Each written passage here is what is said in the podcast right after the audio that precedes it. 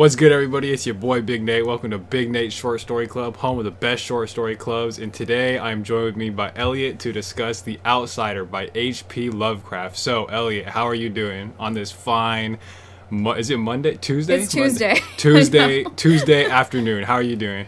I'm doing good. I also keep thinking it's either Monday or Wednesday, which is just not right at all. I'm good. Ready to talk about this story. Yeah, it's fun. It's a fun one. Fun is definitely not the right word, but it's a very Lovecraft story. Yeah, the reason I know about this story in the first place was because I was assigned to read it for like a lit class when I was in 7th grade, I think, and I didn't know anything about Lovecraft or what this was going to be at all. 7th grade? I thought you were about to say like college horror class. Right, grade. Okay. It explains a lot of this would haunt me. Maybe. We gotta start giving Lovecraft to kids during their developmental stage, so it really fucks them up for life. Yeah. That's interesting. Yeah. That's okay. Cool. Fun times. Okay. Well, before we get into the story, you know the drill. First off, of course, my dog starts chewing on his toy. He waits for the podcast to start for that. But what are you reading right now? Why did you pick it up, and how are you liking it?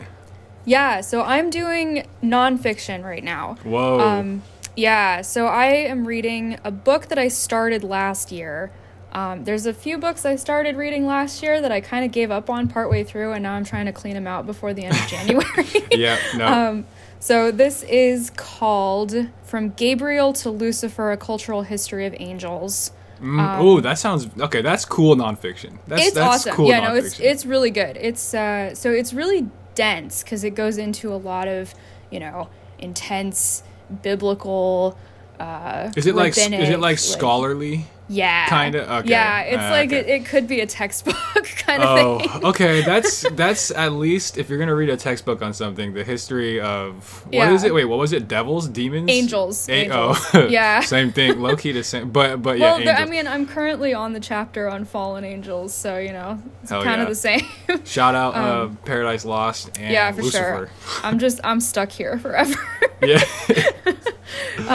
It's intense, which is part of why I dropped it last year. Yeah. I was like, I'm reading enough scholarly stuff at the moment to not have to be doing this on my off time. But I'm glad to be back to it. I think I've only got like 30 pages left or something. And oh, nice! That's home stretch. That's the home stretch. Yeah, it's really interesting. If I can just let myself not try to memorize 100% of it as I'm going. Yeah, but there's some weird shit about angels, man.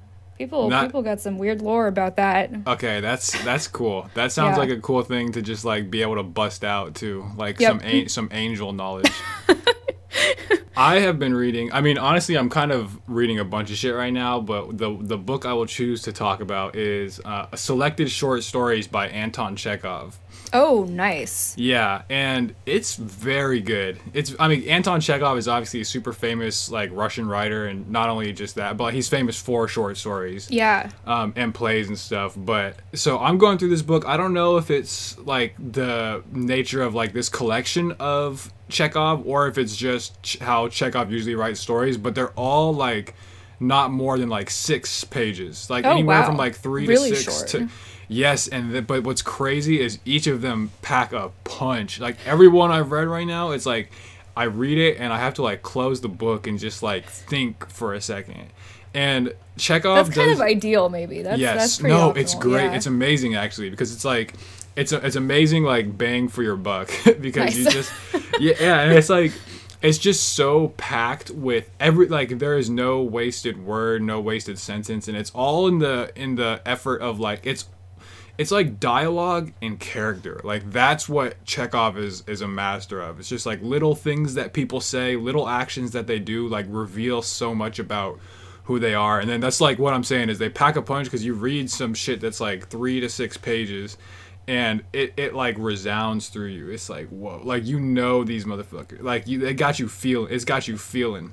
That's so. And it's good. Just kind of amazing. Yeah, like one of those stories I just read in here was Misery, which is one of his like most famous short stories. Fuck, dude, that was like it. And I don't think it's more than like 4 pages, and that shit had me fucked up like all day. Still got me fucked up. But anyway, so yeah, that's, and then I'm also still reading Don Quixote, which it's been, I don't know, we're coming around like the 2-month mark, some shit like that. That seems like, I mean, that makes sense though, because that's a lot. Yeah, yeah, and I'm on like 750, maybe 800 pages, close to 800 pages into it, and nice. So. Part 1 goes up to like 500 pages. Part 2 is like the latter half, and so I'm like 200 or 300. And people say, from what I've heard, that part 2 is worse than part 1. And so far, I cannot agree. I do. Nice. If I'm not neutral on it, I almost, if anything, disagree. Because like so far, I think part of it is it's like, you know, it's like because. The part 1 of the book ends with like almost like the end of like an actual book. Like I don't know the exact structure of like how this was supposed to be written by Cervantes. Like I know he wrote the first part, and then like some charlatan came out and made like the part 2 for Don Quixote, even though it wasn't like Cervantes, like pretending to be Cervantes. And then he like in response, I mean, I think he had been planning on doing this anyway. This is so true. I didn't know this at all. No, this is so much drama. Yeah, he dresses it in the prologue too, or the foreword for part 2. He's basically like, this the real Cervantes, basically. And then he mentions it in the Don Quixote story too, where it's like, but anyway, I won't even, that's a discussion for another day. That's so funny. But anyway, so I feel like people, so it kind of not wraps up, but there's like a semi-ish ending with book 1, and it's like, okay, what's gonna happen in book 2? And it's the same exact shit. It's the same shit as part 1, which is just nonsense, which is just misadventure nonsense, like side quest kind of vibes. And so it's like, I don't know, I wonder if people are just like, okay, at this point it's been going on for like 500 pages. Part 1 kind of ends, and it's like, okay, part 2, what's gonna happen? And so far it's basically just the same shit, and I wonder if that's why people think it's worse, because I don't know, so far it's just as funny. And there's been some like new dynamics between Don Quixote and Sancho, like there's some relationship developments here that I think are cool. It's like it's like Sancho's becoming a little bit more like Don Quixote, and Don Quixote's becoming a little bit more like Sancho, and it's like, oh, the inversions. And it's like there's like these little moments where it's like they get all of a sudden like actually very sentimental, and it'll just be like a line or two or some shit, but Sancho will say some shit like, you know what, like he's like, I'm pretty sure my master's crazy, but I don't really give a fuck. I kind of prefer doing adventures to real life, you know. Good like for him. Exactly. I can relate. It's stuff like that. For real, it's stuff. And then Don Quixote too, he low key, like, you know, just from like reading it, it's like he hates Sancho, but not actually. It's just like, this motherfucker, you know, fucking Sancho, bro. Like, because Sancho does this funny thing where he's just like, he just strings together like endless parables or maxims or like sayings. It like, you know what I mean? He just does like saying after saying, and it like drives Quixote to a fury. He's like, that shit doesn't even make sense. And it's like, but anyway, secretly he's like, with the one-on-one, he's like, I wouldn't trade that my squire for any other in the world. And it's like, oh, you know, it's like little shit like that. That's sweet. Yeah. So, but you know, it could take it to. We still have. That's what's crazy about this book is I'm like 750, however many pages, and there's still like 300 pages left. So there's plenty of room for part 2 to go astray. But so far, Don Quixote, I'm fucking with it. This is kind of selling me on it. I've read like part of the first part, but not all of it by any means. Maybe I should read it. Yeah, it's a long haul. Like I've been reading it every day for like I said, 2 months, like about 2 months now, and that's me reading it like literally basically every day. Yeah. For I don't know, half hour, hour, sometimes much more. And like I said, it's no plot, just vibes kind of deal. Yeah. Like there is plot, but it's really not. Personally as a reader, I'm kind of a no plot, just vibes kind of. Yeah. No, personally I'm loving it, and then like you just get to see like Quixote and Sancho just like develop. And this is like what I like about this too is if you're on board with it, it's like the 1,000 pages is in your benefit. Like I almost want it to be long. Like this is some shit I almost feel like I could read for like the rest of my life. You know what I mean? Just read, you know, because it's like, oh, that's an endorsement. Yeah. And I don't know, I have a feeling, and there are these like weird moments of like where it actually gets like very profound, and you can miss it, but it's like it can get really deep really quick. And then it'll just go right back to them, these motherfuckers on their bullshit. But okay, this cool. This is that thing where you just, like, you're exposed to something so frequently that it just becomes kind of like your weird roommate or something. These guys are just, like, living with you now. No, exactly. I've been thinking about it. It's like, this is one of the first books to me where it's like, you know how people say, like, you know, some of their best friends are books, like, some of their best friends are characters. It's like, that's really how I feel about when I open Don Quixote. Is it's like, these are the homies. That's so gratifying. That's great. Exactly. And I think that has a lot to do with the fact that this shit is like 1,000 pages. Yeah. It's like, bro, I've been with them through so much. I'm with them, bro. But anyway, yeah, stay tuned. Like I said, I still have an entire, like, basically novels worth, like, normal novels worth of pages left to read, but we'll see how it goes. And the ending, I know the ending, and, well, anyway, that will be interesting. I'm curious to see how he ties this all together. Okay, shall we move on to The Outsider by Lovecraft? Sure, yeah, let's do it. Okay, just a little bit of background on Lovecraft. So, Lovecraft was born 1890. He died in 1937 at the age of 46. Both his parents were institutionalized. So, his father was institutionalized when he was like 3, I believe it was. And that's right. From all I could really find was mental illness and nervous exhaustion, which may have been a result of, like, late-stage syphilis. Oh. So, all right. Yikes, yeah. Maybe, I don't know, put a pin in that. But I'm pretty sure. Either way, he was institutionalized, and then his mother also was institutionalized for basically the same shit. I mean, actually, sorry, not the same shit at all, but like some kind of mental illness thing. But her neighbor/friend talked about how she would describe, quote, weird and fantastic creatures that rushed out from behind buildings and from corners at dark. So, you know, it's given schizophrenia. Yeah. So, that kind of thing crops up, I guess, in a sort of way in Lovecraft's horror style. Yeah, most definitely. So, I don't know. That, right off the bat, is just one thing. Father and mother both institutionalized. Father very early, mother later in life. But it's like, I can't help but think there's maybe some genetic component to, I don't know, some kind of weirdness. Just weirdness, or even, in Lovecraft. You know, even if it's not genetic, just like exposure to, you know, people who have an unusual take on reality, I guess. Yeah, exactly. And then that plus a couple of just what I would argue are just some straight traumatic childhood events, which are his mother Susie Lovecraft apparently like really wanted a daughter, and until Lovecraft was 6, she would like force him to dress up like as a little girl, basically, and like forced him to grow his hair long, and apparently he like hated this. And I sent you that picture. I'll post a picture in the show notes, but bro literally looks like a little girl. Like he looks like a straight, and you know, that's if it was of Lovecraft's own volition and he wanted to, whole different thing. He actively did not want to, and she forced him. Yeah.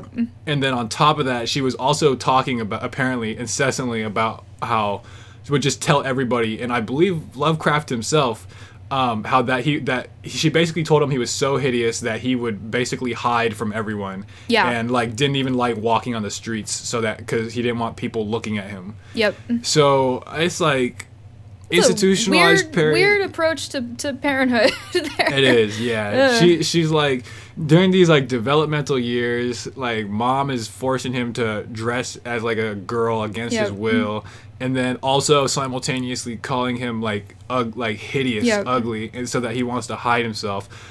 Take note of that too, reader. A lot of consciousness of what he looks like, I think, in both of those. A lot of which will factor in perceptions. Which factors in, I think, heavily. Hold up, let me mute that. Which factors in heavily with this story, I would argue. So, in fact, one interpretation of this I've heard is that like that the character is symbolic of Lovecraft, but we'll get to that when we get to that. But just another thing about Lovecraft is he also like was very into science, like when he was growing up. So he studied anatomy and chemistry and astronomy, and he literally even had a weekly astronomy periodical like that he would publish, which I think has everything to do with the fact of, you know, Lovecraft being known for cosmic horror, right? Definitely. Like much of his stuff has to do with the cosmos and science and what it reveals and like the place in which it situates humans like in the greater universe, and that's really where his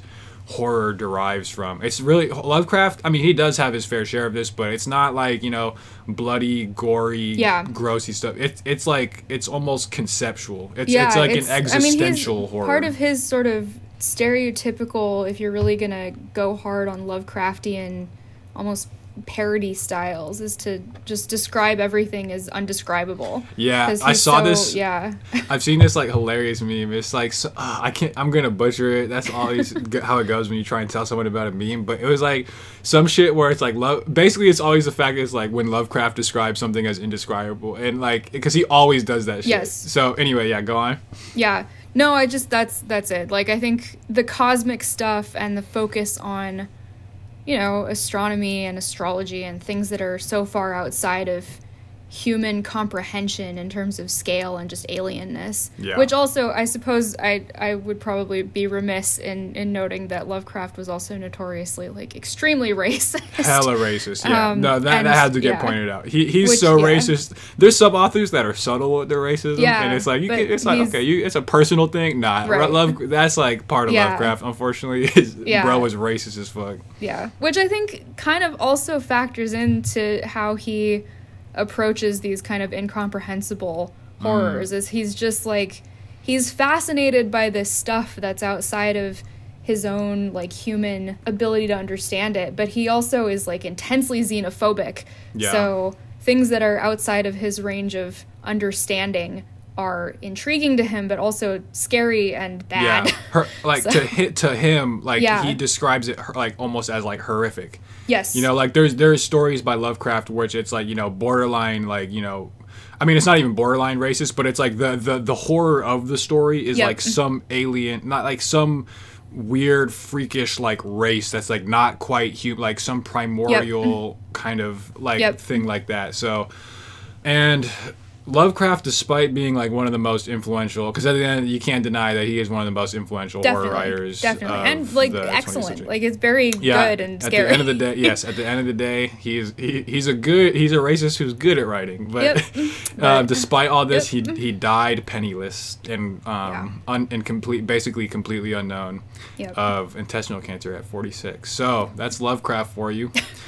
Okay, so let me just start with, what were your initial first impressions of this story, or maybe like what your history was with it if you've read it like 7th grade, like what did you think about it then, or just when you read it most recently, like what were your impressions of the story? So it's hard exactly to remember what I thought about it when I was like 13, but I do remember that it stood out a lot, because we had a whole segment on short stories when we read this, and we read some Poe, which I think Lovecraft describes this story as being sort of the height of his unintentional attempts to imitate Poe's style. Yeah, I can see that. So, let me just say, so I'm going to bring Borges up later, but Borges described Lovecraft. It seemed like he had a love-hate thing with Lovecraft, and we can talk about that later, but Borges, I believe, described Lovecraft as like this like unfortunate parody of Poe. So, but that's so shady. No, it is. It is. Wait, hold on. Let me get the actual okay. Poe. An involuntary parodist of Poe. That's what he said. That's what he said. And so, while we're on, it's like Borges apparently like he dedicated a whole story to like in memory of H.P. Lovecraft. Oh, and, like, really? And I don't know at what point in his life he started reading him, but he did read Lovecraft, but apparently like when he was blind, like Borges was blind, he'd have people read with him, like read to him, and he had like this was, so it was probably later in life that he did read Lovecraft, but the person who would read the stories to him talked about how in the middle of him reading the story he would just start arguing with the author, like just basically like, you know, like shitting on Lovecraft, like, but anyway, that aside, but he did have some respect for it, like he wrote a story that was actually like very Lovecraftian, and that's the one he dedicated in memory of H.P. Lovecraft. So I feel like some of the best artistic rivalries are sort of someone who thinks that someone else did something almost really well. Yeah, and it's like frustrating to them. Yeah, that's great. But yeah, so I remember like we read Lovecraft, we read some Poe, we read a few other things, and this story in particular really, really stood out to me, partly because it's pretty short, and it really kind of, it does what it does, and then it gets out. Yeah, and to the listener, if you're interested in Lovecraft, this would be a good place to start. Definitely. It's short, it's got like all the major Lovecraft elements, so if you're looking to start Lovecraft, this would be a good starting point. Yep, I definitely agree. It's like close enough to comprehensible, I think, for a seventh grader who doesn't have a huge history of reading. Although like, these vocabulary words, bro. Yeah. that's not a critique, I guess, of Lovecraft, and I'll talk about. I have some stuff to say about that later, but yeah, has like he's a thesaurus. He's a thesaurus, and he has. I think he. The charitable interpretation is he has good reasons to be doing that. Yeah. Which is like, the idea of just like, while we're on it, like, the indescribable, incomprehensible nature of things that he's dealing with. It's like that requires, it's almost like he's just trying to throw every possible word he can at it to explain it, but it's because it never could capture it because it is, by definition, incomprehensible. But anyway, yes, go on. No, that's a good point. Yeah, for sure. Yeah. It's actually, like, in retrospect, thinking about the vocabulary angle on it, I don't know why they had us read this because it is pretty... It seems like high school maybe, but 7th grade, I mean, some of these words are good SAT words. Yeah, no, literally. I don't even know what half of these shit is. Right? Yeah. Crazy. My philosophy on words I don't know is not to look them up and figure it out by context clues. Yeah. So, but solid. Okay, anyway, go on. Yeah.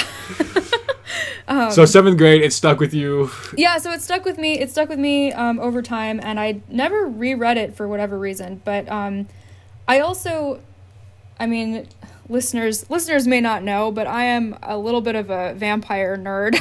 Yep. So this was, a good sort of, it's not a vampire story, but there's elements that are sort of in common with some things like that. So it kind of stuck with me for those reasons. we got like dungeons and darkness definitely and towers crypts and creepy exactly. shit. So that's part of it. I also we got bats. So many bats. It's great. Love it. But then also like I don't have a solid reason for this, and as I was rereading it, I'm just like I don't really know what I was thinking, but somehow in my head I've just always had this feeling that like there's probably a way to do sort of a literary critical, like, queer theory reading of this story. Yep. And now knowing about Lovecraft's history with sort of forced cross-dressing, I guess, as a child, maybe that makes more sense. But I don't know. Yeah, I guess in a weird sort of way, as a queer person, I was just like, I get it. I don't know why, but, like, I could feel that. It resonated. Something resonated. Some weird way.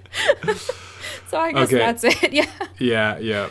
Well, when I first read this story, and I hadn't read it till you suggested that we do it, and I also haven't read, like, back in my college days, I actually read hella Lovecraft, and I have not read him since, so, and I don't think I might have read the story. If I have, I completely forgot about it, but, you sent it over and you suggested it, and then to be honest, I was like high as fuck, and I was like, all right, let's do this. And I'm like, okay, what a way to read it. And I was like, this is short too, like, and it's Lovecraft. Everything was right, and then that shit was a mind fuck. That had me fucked up on multiple levels.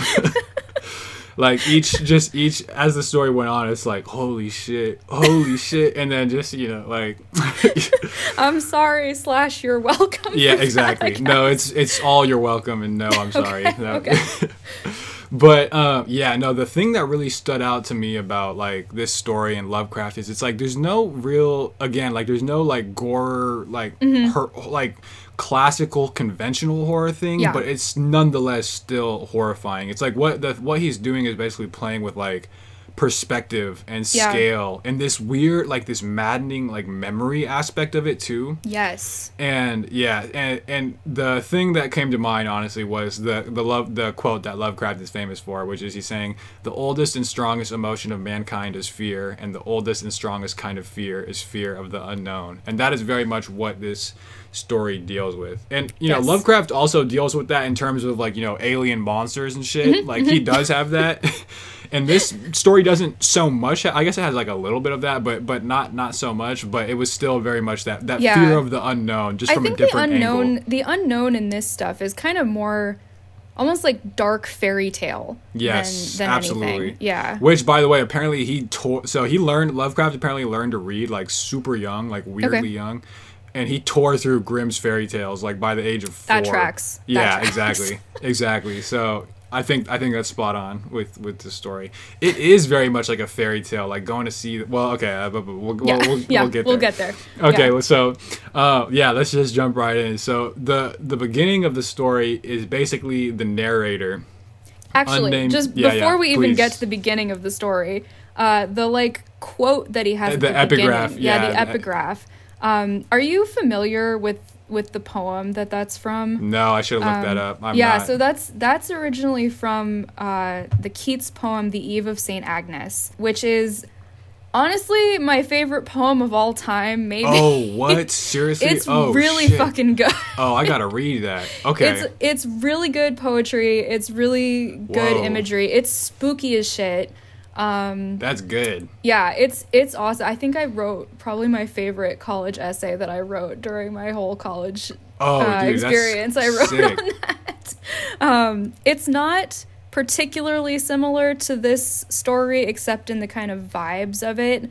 Okay. Like, there is some kind of, like, you know, old decaying buildings, castles, whatever stuff, but it's otherwise not particularly similar. But really good poem. If you want to read some poetry, I definitely recommend that one. And it's Keats. There's there's a Yeats and a Keats, right? Yeah. I always get those confused, and I haven't read either of them. This is Keats, the the British Romantic era poet who had a lot of fights with other poets of the era. Okay, good. I love beefs. I love literary beefs. Yeah. Keats and Byron gonna fist fight in the street. Seriously? Wait, really? No, they didn't actually, but they had beef. Keats did actually fist fight a guy who was, like, kicking his dog or something. Oh, bro, yeah. They're getting beat down if they're kicking the dog, bro. Yeah, yeah. Anyway, that's not really related. Wow, okay. It's just a plug for that poem. Okay, yeah, nice. And it sounds like it captures the mood of things. I can definitely understand why Lovecraft would want to put that at the start of this as an introduction. The line, can you read it, actually? Yeah, sure.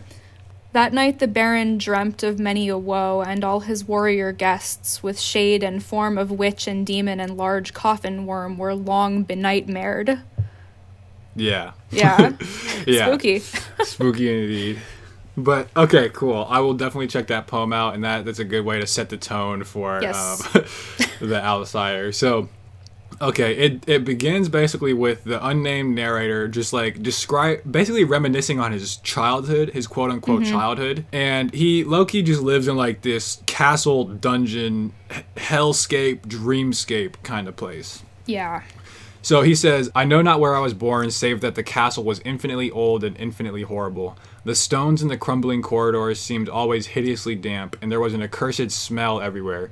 By the way, I think we're, like, 4 for 4 for stories with smells. I think that's weird true. Smells. Yep, we're. I don't know if in the penal colony had smells, but every smell is, and, you know, just while we're on it, not to go too deep into this, but smell is one of those, like, marginal senses. Definitely. You know, it's like sight and hearing, and it's like that's what's kind of weird. That's what's kind of eerie.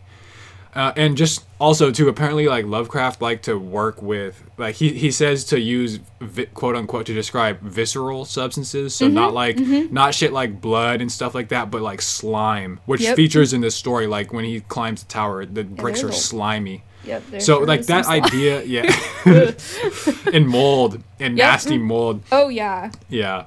Okay, but there was a lot of substances in this story, generally. There's objectionable stuff.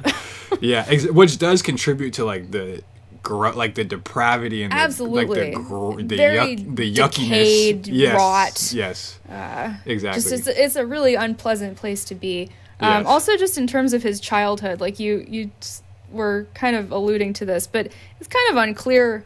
You know, was he born? Did he have a childhood? Did he grow up? Like, what is?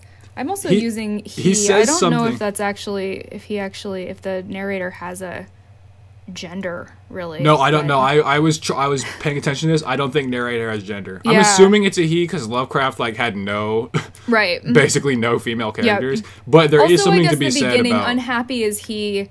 To whom the memories of childhood only... But that could be, a third-person thing. Like, unhappy is the one, and they always said could. He... There's also... But I looked this up because it seemed very biblical, and it is actually, a very biblical type of phrasing. There's a lot of biblical statements throughout both the Old and New Testaments that are, blessed is he, other things like that. So it's kind of true. Just a prototypical... phrasing. But he flips it. Yeah. Yeah. So who knows? Okay, nice, cool. So, okay, there's an accursed smell everywhere as of the piled up corpses of dead generations. Lovely. And then this is exactly. And then this is key. It was never light, so that I used sometimes to light candles and gaze steadily at them for relief. Nor was there any sun outdoors, since the terrible trees grew high above the topmost accessible tower. And then also, there was one black tower which reached above the trees into the unknown outer sky.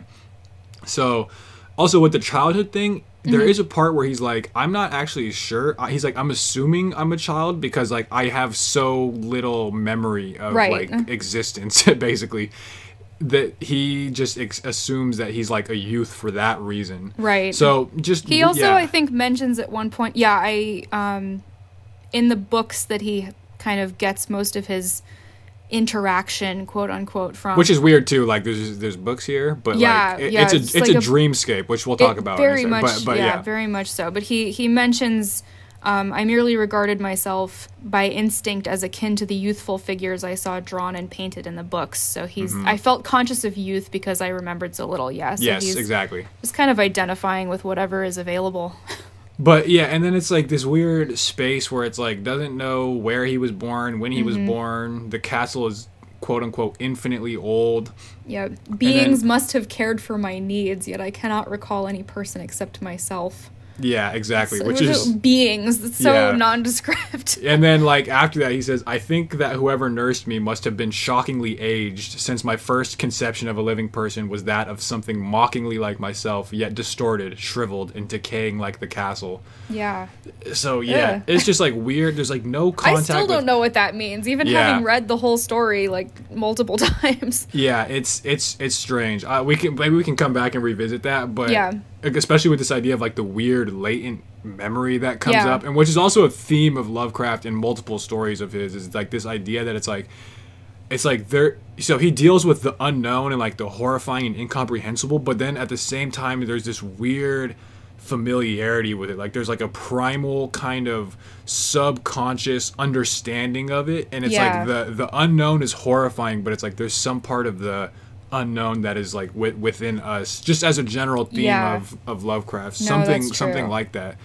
Yeah. But yeah, so it's this place which already is just kind of if you try and think about the spatial mechanics of it, is weird because it's there's a castle that he's never seen the sun. No sun or moon ever. No light has he has witnessed except these candles. And it's because the trees he says the trees tower so high they block out the sun and the moon. Which is just I don't. It's when you try and actually picture that, it doesn't really make sense. Because you picture sun or the moon at high noon, straight above the sky. How is trees growing? You're gonna get some amount of light that filters through shortly. And then yet he can also see that there's a black tower that reaches up past the trees. So it's how do you? If the trees are so high, they're blocking out. Right. The sun and the moon. How can you see this tower that extends way beyond the trees? Which, so yeah, exactly. Doesn't make sense. And then, no idea where he's been, where he was born, has never, talked to people, has never interacted with people, has never spoken. He says he's never used human speech and... hasn't even occurred to him to speak. Exactly. Yeah. And hasn't even like looked in a mirror either. Mm-hmm. Like there's no idea what he looks like. And I don't know, that actually, this idea too of like not speaking, it's kind of reminiscent of like that, I don't know what, like thought experiment, I guess you could say, like what happened if you put a human in the wild, like how would they grow up? Yep. It was kind of like that vibes. Yep, definitely. I think there, in my intro psych class in undergrad, there was some story that was like an actual case study of some child. Yeah, I'm like vaguely also from like intro psych or developmental psych. Yeah, but if I remember, it was like, it was some shit where they could no longer learn language. Like they couldn't learn language anymore, and they were kind of like bestial. Beast-like, kind of. I don't know the specifics of it. We can't speak on that. But but yeah, it is that idea though of like this no conception of who they are, where they are from, no speaking, no viewing themselves, no access to light.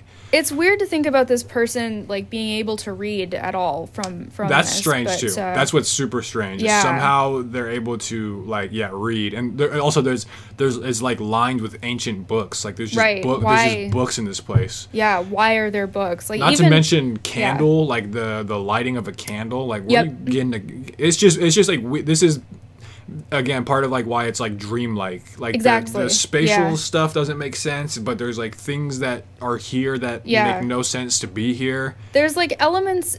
It seems like, in a weird way, like a very sort of distant, distorted memory of what being a person would be like potentially. Yeah. Like you remember there's books, you don't really remember what you are, or speaking or interacting with people. It's a very kind of. It's not really a sensory deprivation situation that this person is in, but it's kind of like that because there's so little anything going on, like looking at the light for relief. That's sort of just, he needs like something to see.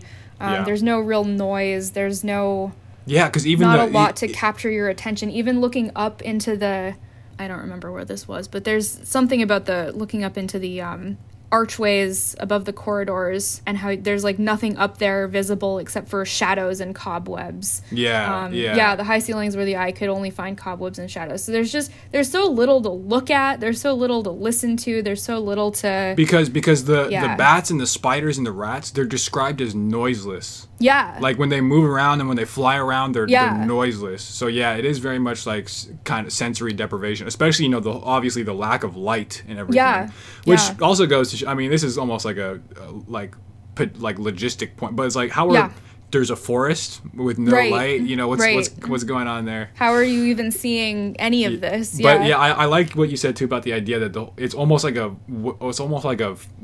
faint bad memory of what it would be like to exist. Mm-hmm. Like that's very much I think what this the mood of like this beginning, him reminiscing on his quote unquote childhood. Yeah, is like it's what happens when you've been in isolation for too long. Yeah, just sort of you're like I think I vaguely remember how that other was people me, sound. That was me in COVID, like a year into the COVID, just rotting, decaying. I scarcely remember what I lonely, terrible, burning a candle just to like oh my goodness. You pass a mirror and you're just like who is that? What is it? That? Yeah, crazy. Yeah, my first memory of a person is a shriveled, old, distorted decay.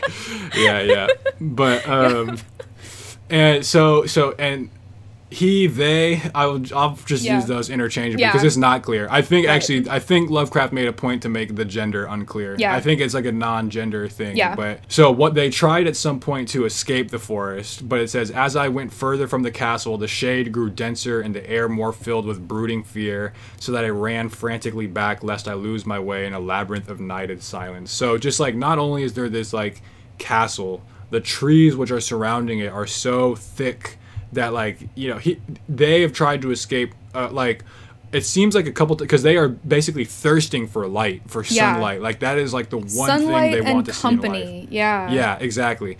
So they try and go through the forest, but it's like so thick and it's like the shade grew denser, which is just that to me that almost implies there has to be light. Right? Like, for shade for something to become darker, there must be something that is going darker against, which is light. So just adding to like the weirdness of it, but you do get this, the feeling that this place is completely devoid of light. Like he has literally never seen the sun and he has literally never seen the moon. This is in complete darkness. Yep. And if there is any light at all, it's just from sort of a mysterious source that doesn't really exist. Yeah, that also contributes very much to the dreamlike aspect, the sort of imagination thing where sometimes, right. You know, I guess if you're imagining a gloomy castle, you maybe, I at least, don't necessarily imagine specific light sources, but there's just this sort of hazy gray thing that allows me to see some detail. Some kind of like terrible glow or something. Or even maybe some kind of like memory of light, like the idea of like a faded... something like that. But I mean, it's not clear too, right? Like that's Absolutely. Part of the discontinuity. That's what makes it weird right off the bat. So eventually, basically, he decides to escape. There is like this black. The only way to escape, he says, is to climb this towering black tower. Yeah. Towering black tower, I said, but I'm not wrong.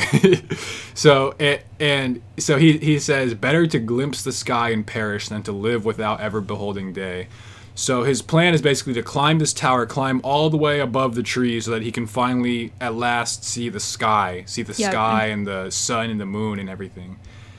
And this is just, I mean, just to get right off the bat, like he has this obsession with light.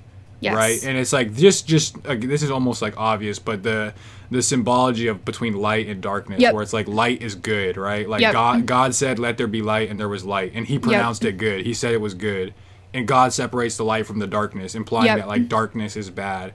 And it's like, you know, it's like honestly so ingrained. Like you've seen the light, you become enlightened. Like Prometheus, Prometheus brings the light to humanity, and this is pre-Promethean, and maybe exactly. Kind of, I like that. Promethean is like the word here too. Like I'm surprised you didn't throw that shit in here. Like Promethean horror. Come on, Lovecraft, get with it. Get on my level. I know you could have said it. Anyway. No, it's good. But like, and it's I don't know. It's just like like literally kids when they're scared, they sleep with the light on. Yeah. Like light illuminates. Light reveals I mean, what is darkness but like basically the unknown, and light is the expelling of unknown. It's discovering, it's to become enlightened. And it's just like shit too, where it's like, and like I just said, like this fear goes all the way back to children. Definitely. Like all that's like one, and then or maybe you could see a view it the other way, and it's like that's something we never like. Maybe kids are scared of the dark, but we never really grow out of that either. It's like we're constantly kind of like so built into the way that the species kind of operates, where we typically do most of our things during daylight hours, and typically are sleeping or something at night to. I say typically because I don't do this, but I live in the age vampire, of, vampire status. Vampire but I have electrical lighting, exactly. Makes it easier. There you go, exactly. But yeah, I mean, it's people see better in light. It's just it's more even comforting. Just like the evolutionary perspective too. Yeah. Just like when it is dark, you genuinely cannot tell what is out there. Like it is it is unknown. Yep. And like one of the things that kind of comes to mind, honestly, is like I do this thing sometimes where it's like I want to just go camping by myself. Mm-hmm. So I've done that a couple times. Mm-hmm. And every time I'm like, this is a good idea. Like, I'm going to go camping. I'm going to read. I'm going to just have some one-on-one soul time with me and nature. And it's cool. And I drive out, and when I'm there and it's sunny, everything is good. This is everything I thought it would be. Yep. It's wonderful. I got the fire going. I got the tent going. I'm reading and I'm chilling. Like I'm not even concerned. Yeah. And then the sun sets, and then it night falls, and it is genuinely kind of I don't know, this could just be me, but I don't think so. It's it becomes really kind of terrifying and horrifying, and you're just on edge, and it's weird because it's and I'm talking about too, I'm not a campsite where it's there's people everywhere. Like mm-hmm. I'm at a dispersed camping thing where it's there's nobody around. Yeah, yeah. Or honestly, sometimes worse, there is somebody way down the way. Yeah. But. Yeah, there's just some shit where it's the sun goes down and it's dark, and all of a sudden everything that was beautiful and comforting and cool, and honestly trees are terrifying. That's real. I think that Lovecraft is kind of on point with the trees thing, because in the daytime trees are like beautiful, like that's the whole point. You're in the fucking forest. But at night it's like everything, it really, like he says, it becomes like shaded, shadowed, like you can't see past the trees, and it just becomes this, it's like a wall of darkness, and you're like looking in, it's like an abyss, and it's like you have no, and it's like it's kind of hard to articulate why you're scared, but it's just like you don't know what anything could be there. There's nothing there, like it's just, it's a void or it's full, and it's like not clear which is worse. It's just not good. Exactly. And then every little noise, I mean, it's the forest, so obviously like there's animals doing their thing, but every little noise you hear just becomes terrifying. Whereas in the daytime, no, you don't even think about it.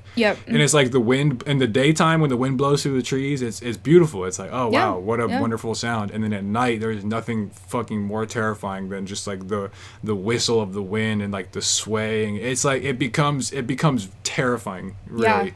In the dark. And all that really changes, like there's light and then there's dark, you know. And I at no point am I really like concerned at like, for like, you know, a quote unquote like rational level, that like something's gonna, like I don't have any actual fear that like something's gonna come, and nonetheless I'm just like, it's primal, it's beyond beyond reason. It's just like I am scared. Loki. So, and the only respite you get from that is light, having a little lantern in your tent, you know.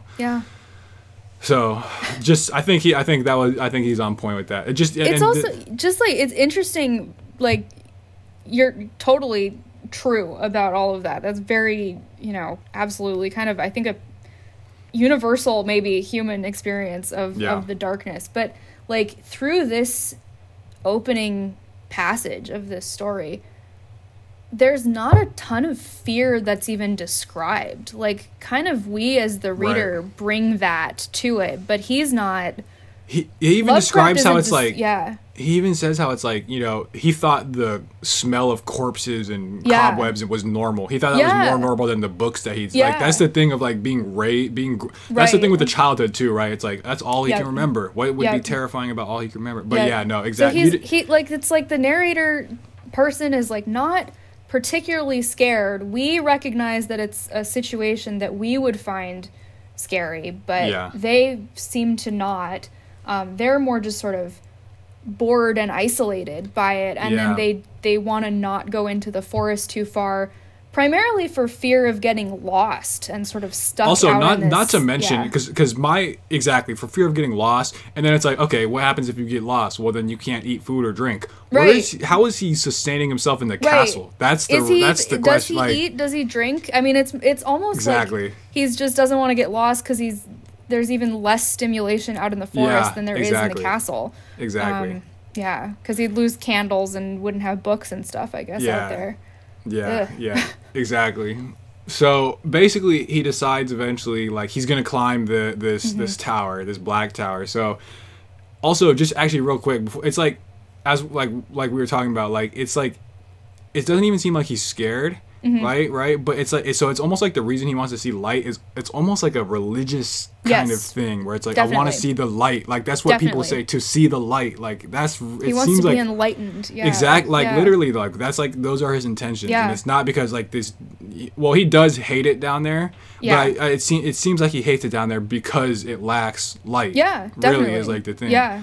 So anyway, that is his ultimate motivation for climbing. And going up too, I guess, is like, I mean, that's towards light, but it's also up. Like people talk about, you know, sort of ascending religiously. And later, I mean, this is skipping ahead slightly, but they're just vaguely, there is a church mentioned with a spire. And that's, I mean, that's kind of the point of those, right? Is to sort of draw your eye up towards heaven. I was even thinking this tower is almost like Tower of Babel status. Where it's like, you know, it's so reaching true. It's reaching up to the heavens, and it's like this is a tower that can reach and touch the heavens, which that's, you know, a really good point. And we'll talk about that. Because as so now he is going to climb the tower. What will he find on top of the tower? So, and then this too, just the language. So then he says, in the shadowy solitude, my longing for light grew so frantic that I could rest no more. And I lifted entreating hands to the single black ruined tower that reached above the forest into the unknown outer sky. So lifting entreating hands, like that's just, you know, like the idea of lifting your hands. It's like as if in praise. Absolutely. And then it's like this black, like monolithic, like prehistoric monument tower kind of thing.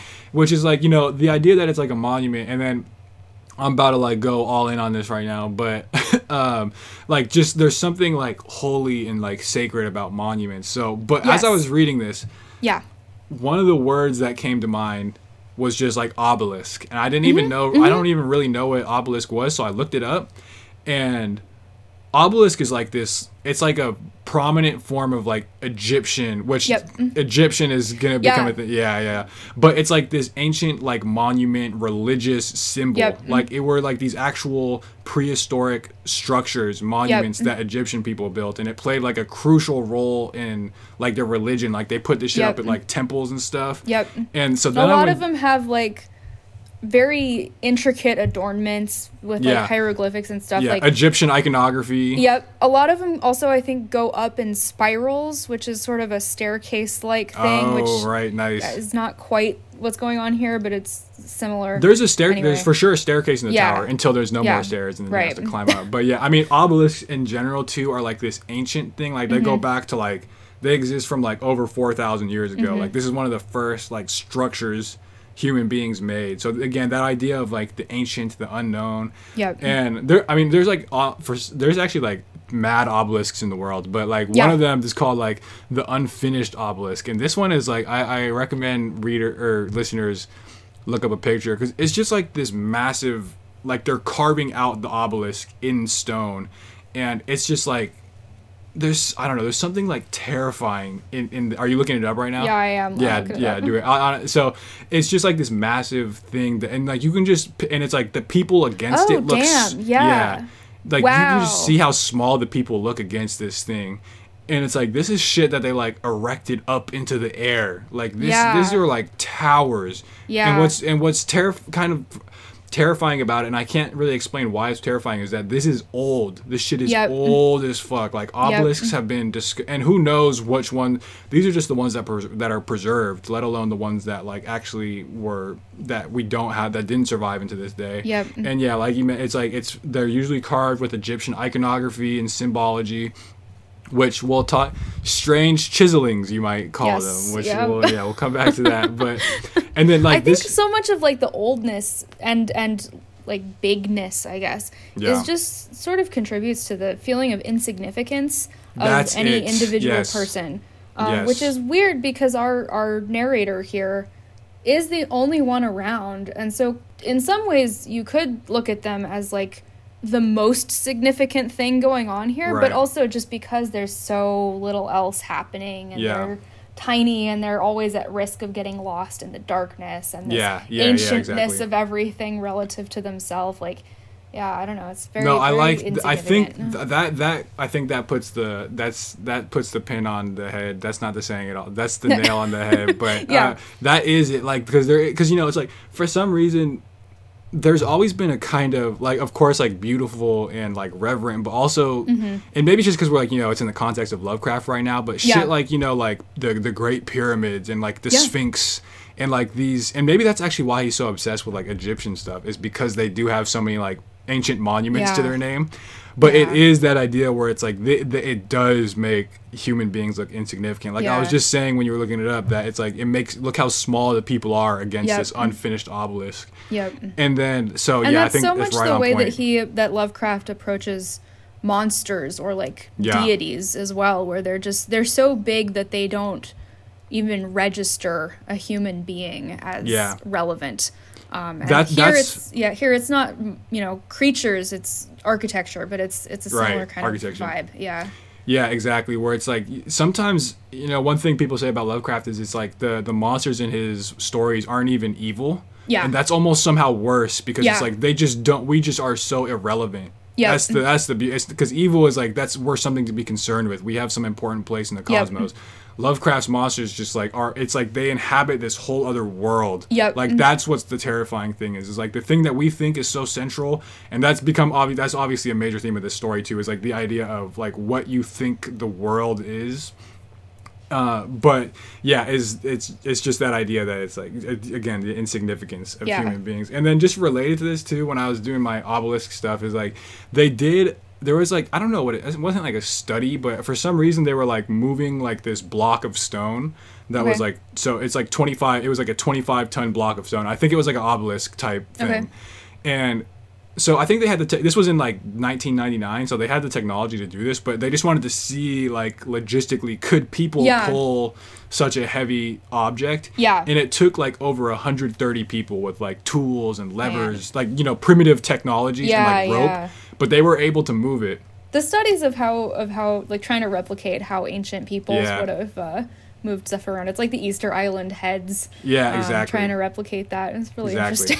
Yeah, and it, well, so and they found that they, you know, they were able to move it like this 25-ton thing of stone. But that's then what? Crazy. But well, the horrifying it is, and then like the horrifying part, and you know, I don't know if my math is right on this, but it's like the largest obelisk that was like successfully erected, or like the most heavy in ancient times, was 450 tons. So if you, I don't know what the math, I don't know what the math is there, but it's something where it's like you have like this image to me of like you have like 2,000 people pushing this enormous block of stone, just like in unison, blocking it, pushing it and erecting it up. It's like there is something horrifying about that. And again, it might be the Lovecraft story. It's kind of beautiful too. It, like, no, that's it is incredible, but geez, but there's just something like I don't know how to describe it besides like ancient.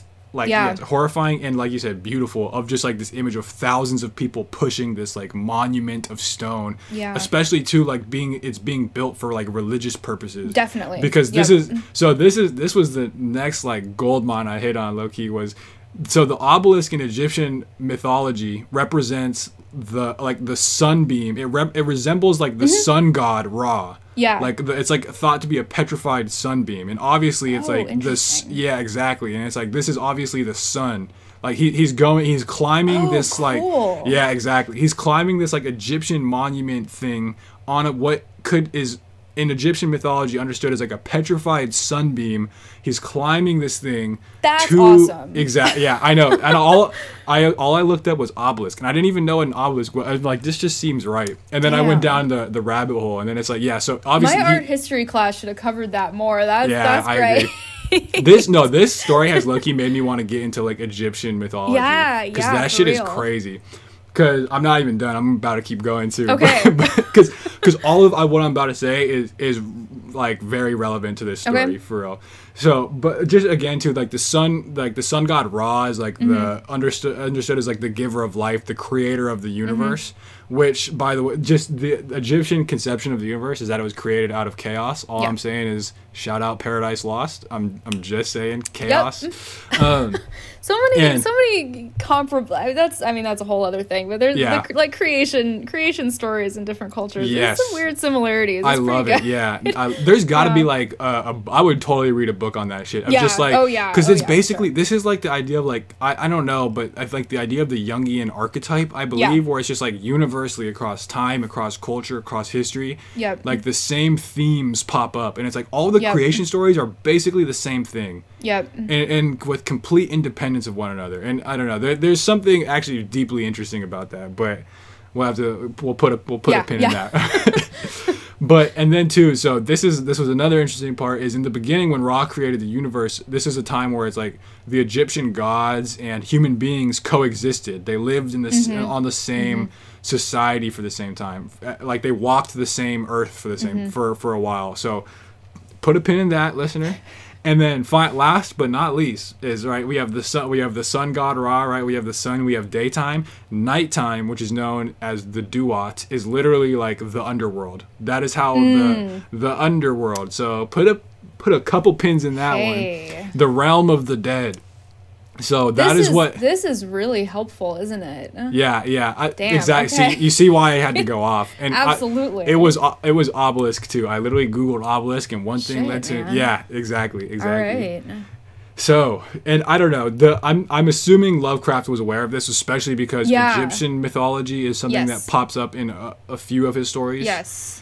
So, anyway, keep all that in mind, reader, as our protagonist is climbing up this black tower. And he's, like, basically just climbing and climbing, which, again, petrified sunbeam. That's what he's climbing on, obelisk. Yep.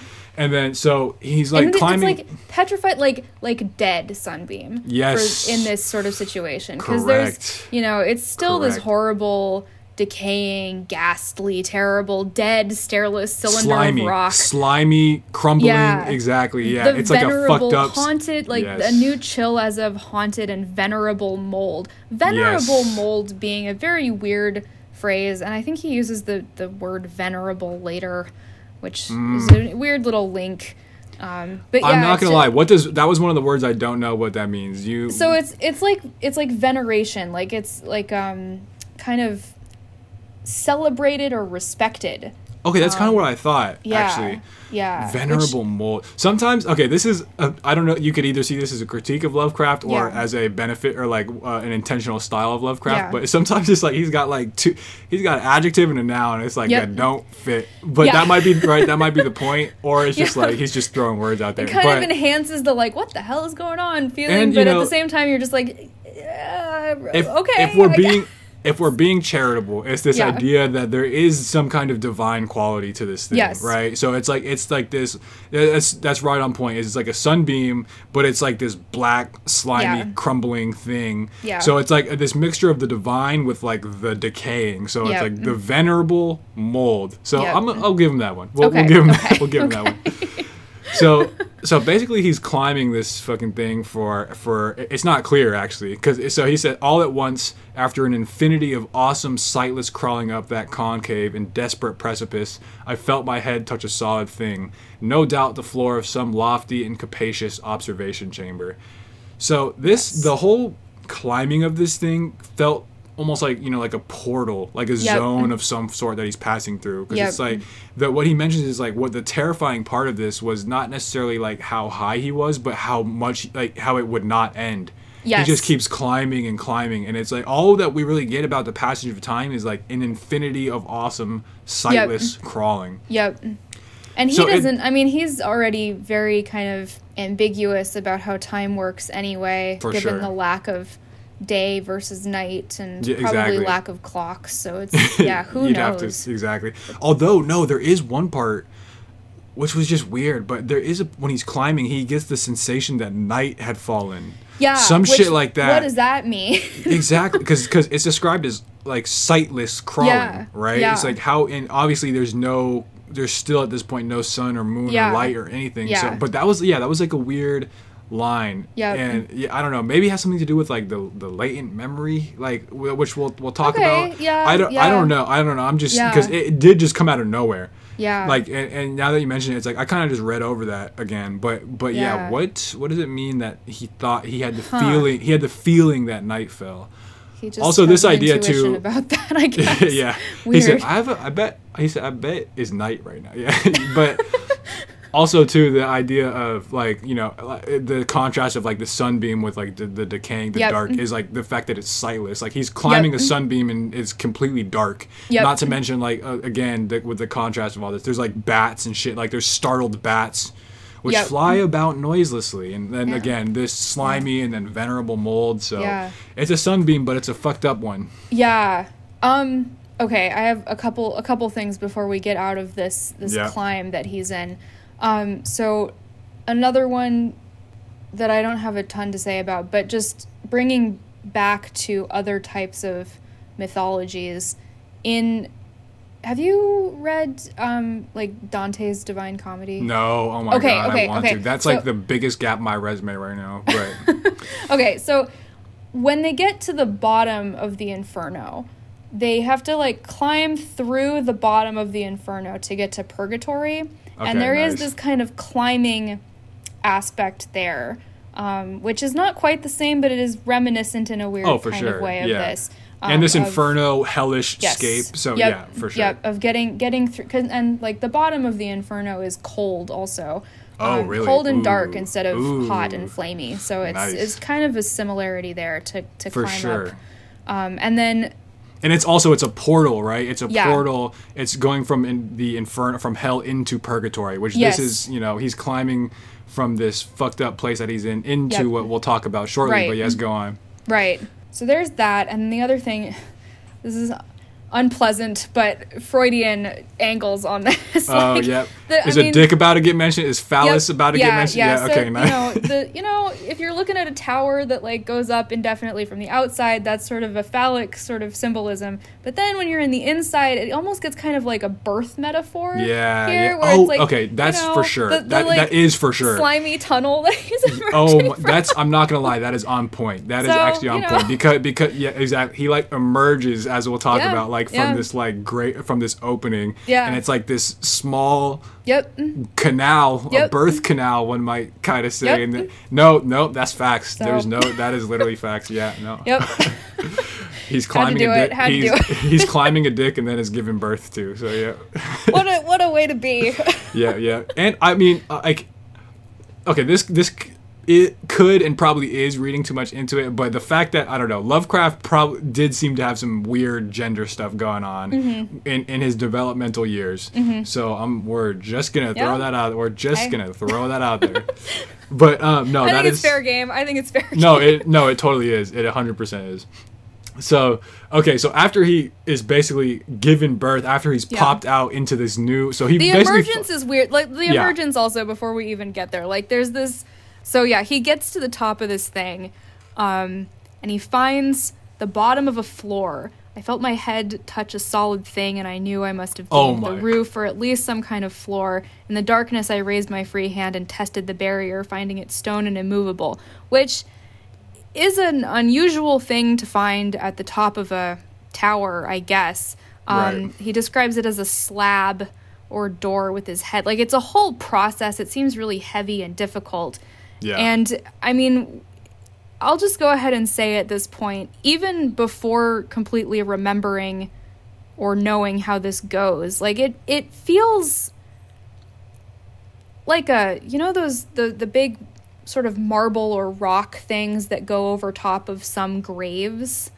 Yeah, like It feels like that, not a headstone, but those sort of full body length rectangles of like, that's immediately like, the imagery that comes to my mind is like I don't think crypt is the right word, but I know what you're talking about. Yeah. Like the slab of shit that gets slid open. That's what you're talking about.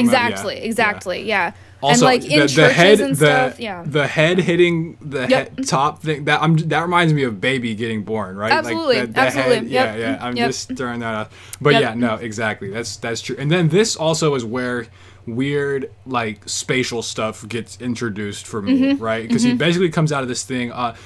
Surely he's reached the floor of some like lofty observation chamber. He says, which he's gonna look out from everything. And basically, he like pops up into this place, and it's like a whole other space, which by the way is dark. There's still no light here. And he's fumbling around for a window, basically. And then he says, "But on every hand I was disappointed, since all that I found were vast shelves of marble, bearing odious oblong blocks of disturbing size. Then unexpectedly my hands came upon a doorway where hung a portal of stone, rough with strange chiseling." Just throwing that out there. Yes. Call back to Egyptian iconography being carved into obelisks. But this idea that it's like, okay, tower. He's climbing this, you know, I picture a tower as like this tall, thin thing, right? Yeah. Okay, observation chamber, some shit like that. But he comes up and instead he finds, quote unquote, vast shelves of marble bearing odious oblong blocks of disturbing size. Yep. So the idea is that it's, first off, it's not clear how he knows that these boxes are of disturbing size and how he knows these shelves are so vast. Yeah. It's not exactly clear unless he's just like feeling around, feeling it out. Yeah. But it's like, how can all of this what exist? Is a disturbing size? Like, what does that mean? Exactly. And odious, like why are the boxes odious? Yeah. I mean, again, like I'm kind of picturing tomb-like, but since he's coming from this tomb world where he's just used to bones and stuff being around, what is odious to him? What does that mean? Yeah, true. It's almost like some, like, again, primal feeling of like, okay, something is not right. Yeah. Odious, something like that. And then, disturbing stuff. But it's like, how can there be all this stuff? How can there be vast shelves of marble in these boxes that are so big they're described as disturbing at the top of like a tower? You know what I mean? It just like doesn't really make sense. Yeah. Like it would have to be like super like top heavy, you know what I mean? Where it's like this tower that is like a little stalk that's holding up like a whole. Like, it just doesn't make sense. I don't know if Jack and the Beanstalk is in the Grimm's fairy tales, but I wouldn't be surprised because it has that similar kind of like. I'm looking that shit up. You know, ascending a tall, thin thing into a whole world that's way bigger than you would expect. Yeah, no, exactly. I believe it is. Yeah, the brother. Nice. I can't. Right. I'm for some reason it's not that it's like internet's not giving me an obvious answer, so I'm not gonna keep. But anyway, it's on point. It's on point though, exactly. And then again, the idea of like, you know, entering one world into another too, like that's Jack and the Beanstalk. And yeah, you're right. It's fairy tale vibes. Yeah. It really is. So yeah, there's this weird, and then he finds like a door, like a whole doorway, with just again has rough and strange chiseling through it. And long story short, he bursts through the door. And then it says, as I did, there came to me the purest ecstasy I have ever known. For shining tranquilly through an ornate grating of iron was the radiant full moon, which I had never before seen, save in dreams and in vague visions I dared not call memories.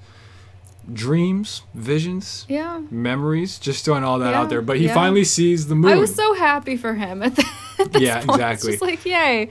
And then things go downhill pretty quick, unfortunately. But he did have the purest ecstasy he has ever known. Yep. And yeah, exactly. It's the moon. So basically, he goes through this little grating, and then again, also it's like he. So we've gone up a tower, we've climbed this thing of stone, we've gone through a wall, we've gone through a door. He's climbing through a grating. It's like you know, it's a lot of things that we are going in and out of. Again, the space of this. What is happening here? Like, how is this all happening at the top of a tower? It's expanded so much from what we thought it was. Yeah. Exactly.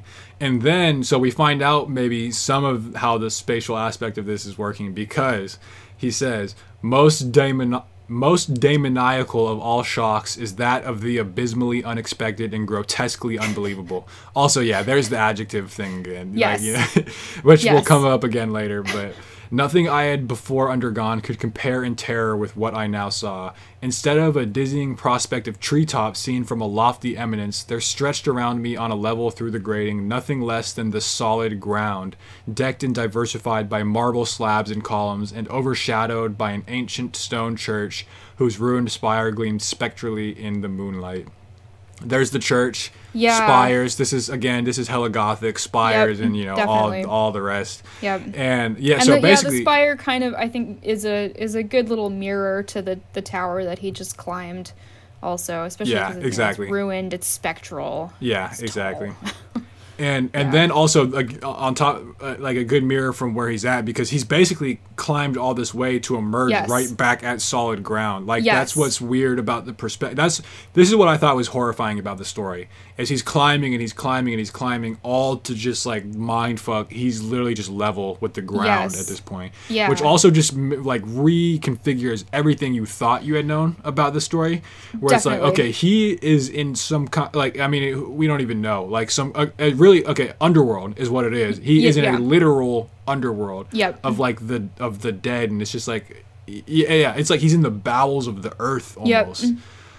So where there is a sky that he never sees. Yeah, exactly. Until suddenly, now he's seeing the actual sky. But not unless we're not even gonna think about why the fuck there's a castle and trees and shit down in the depths of the earth. Or I mean, that's just like one interpretation of it. Because again, it's like one. It's like almost like this portal. Like you're going from one world to another. But either like even if you just take it at like face value of like.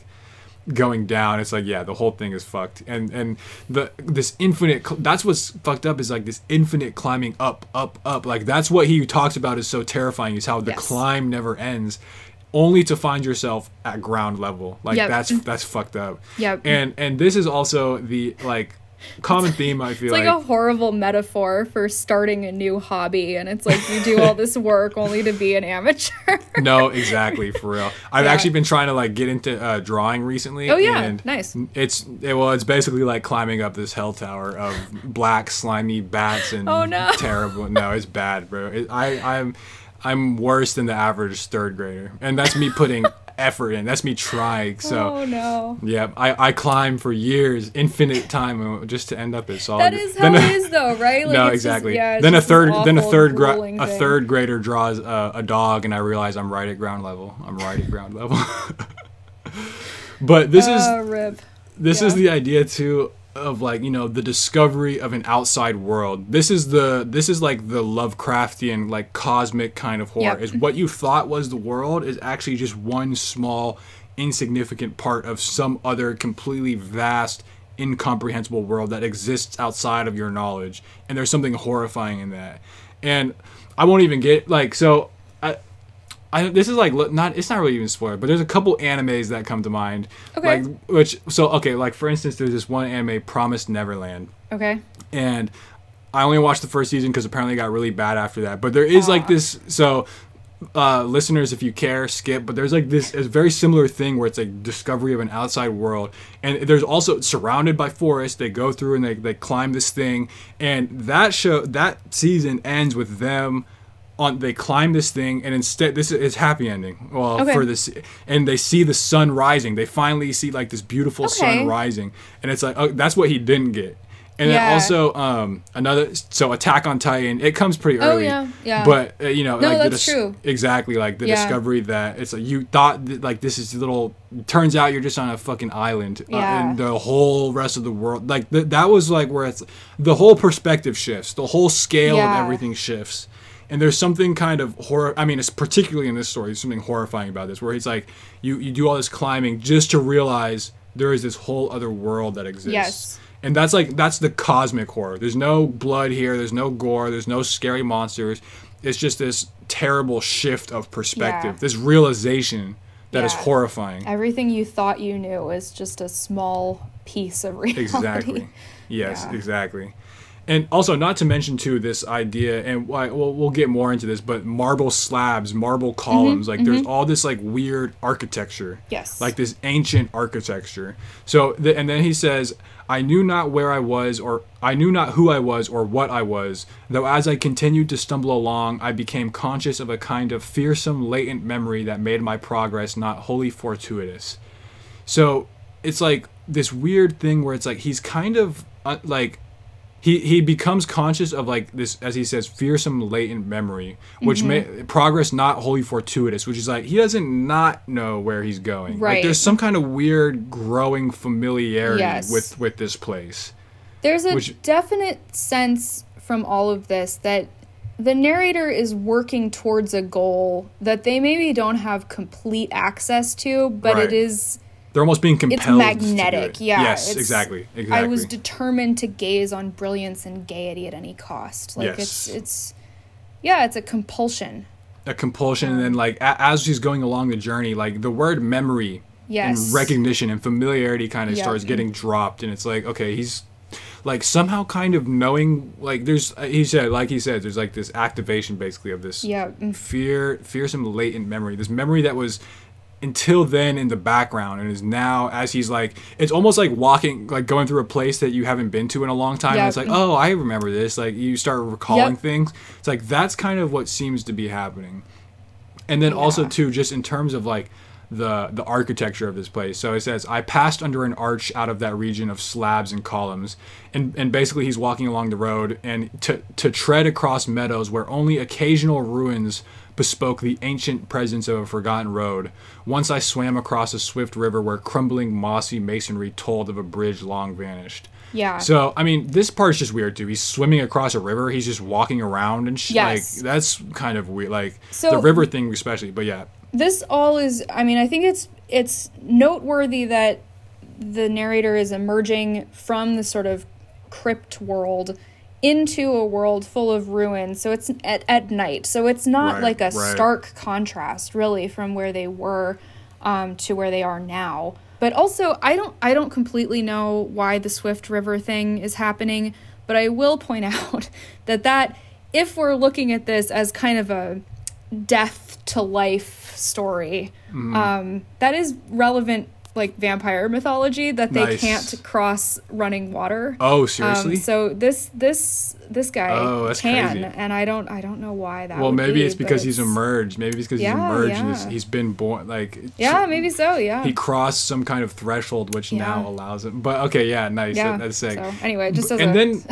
it's just like weird. So ancient civilization, ancient presences, like these vast slabs and columns, where it's like almost like reminiscent of like an ancient society, basically. Yes. Which, like, what comes to mind is the idea that the fact that when the sun god Ra created the earth, humans and gods lived in the same world. Mm-hmm, and it's like, mm-hmm. in this world, there's like this weird, it's like this kind of terrifying, ancient, absolute, mm-hmm. like marbles, like, you know, which is like an ancient material. And there's these columns and slabs. It's like arches. And like he crosses the river and finds like this, a bridge long vanished, the mossy masonry of a bridge long vanished. Like, you know, just like literally looks like the ruins of an ancient, maybe like divine, civilization. Okay, and then now it's Borges time. So okay.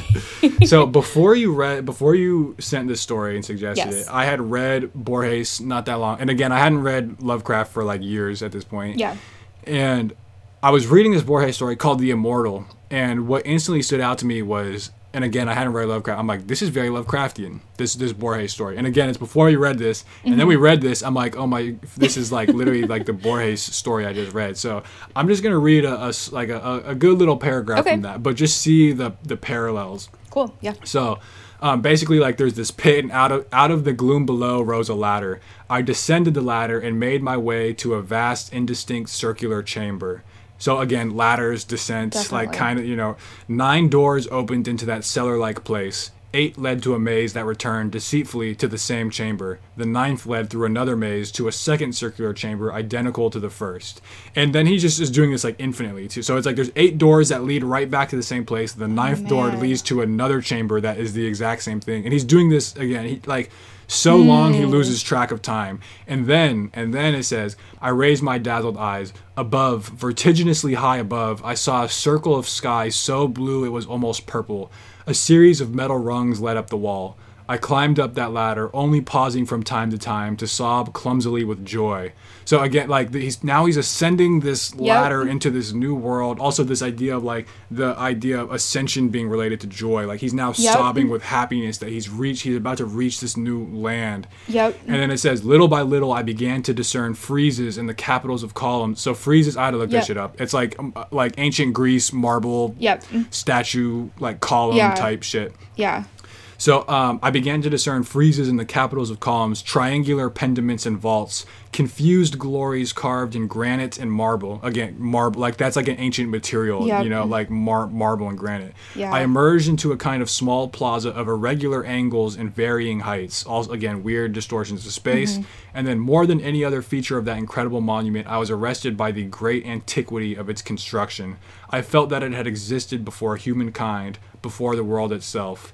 And then it says, this place is the work of the gods, was my first thought. I explored the uninhabited spaces, and I corrected myself. The gods that built this place have died. Then I reflected upon its peculiarities and told myself, the gods that built this place were mad. So. Weird. Yeah, but a lot of parallels. Yes. Big time. Interesting. I gotta read this. Yeah, no, it's great. Yeah. Okay. But especially this idea of like the irregular angles and shit, like the architecture that doesn't make sense. That's very Lovecraftian. Maybe not necessarily in this story, but like what comes to mind is At the Mountains of Madness by Lovecraft, where it's like he basically discovered. Like, basically, it's like an ancient civilization, and it's like non-geometrical. Like it makes no sense, and that's again what's like the cosmic horror thing, where it's like this. It's like even just down to the architecture and space, like it doesn't make sense. It doesn't make sense to humans, and it's like a completely alien form of structure and civilization. And then again, we have like there's like the ascent and the descent, but the ancient civilization. And that the idea that this place was built by gods, you know, and then it's like we have the same kind of thing, like, you know, the weird spatial angles and the marble and the all this other this crumbling ruins, like in the Lovecraft story, of what what seems like maybe some ancient, again, divine civilization, which is related to like the sun god Ra stuff, where humans and like the remnants of an old mythical time in the past where gods and humans walked the same earth, and this is like the remnants of that, some shit like that. That's cool. I like that a lot. I think my reading of this initially was kind of a more kind of ordinary civilization of just like this was, you know, a few hundred years ago maybe, but that's I think you're onto something there. That's Yeah. And I only thought about it, too, because I was reading the Borges story, and I'm like, this is Lovecraftian. Like, that's what came to mind. Yeah. So, yeah. So cool. There is just bear all of that in mind. And then he's basically just kind of like wandering around for a while at this point. And like kind of recognizing things and kind of not. And then like, again, with the whole dreamscape thing is eventually he finds this, which, yeah, by the way, there's just that fucking church there. Like, yeah. And that's really the only building that's mentioned, just like this church in the middle of nowhere. And then eventually he reaches a, quote, an ivied castle in a thickly wooded park. Yes. So just right off the bat, this is the same thing that he was living in, basically. Yep. Like just structurally is there was a castle that was surrounded by a thickly wooded park. So he's climbed all this way just to, in a kind of, I mean, it's not the same because there's the moon. This is where Venerable comes in again. Sorry, just to do my little... single word obsession here. It's the castle here now it's Venerable Ivied Castle instead of the Venerable Mold. So it's I don't know. It's definitely kind of intended, I think, as a parallel. Exactly, yeah. There's but very much more lively, you know. It's light and it's because it's not the same. Yeah. There are similarities, but this place is different, right? There's something fundamentally different about. But this place. In a thickly wooded park, so that. I mean, it's a lot of. Exactly. And then when he sees it, he describes it as, quote, maddeningly familiar, yet full of perplexing strangeness to me.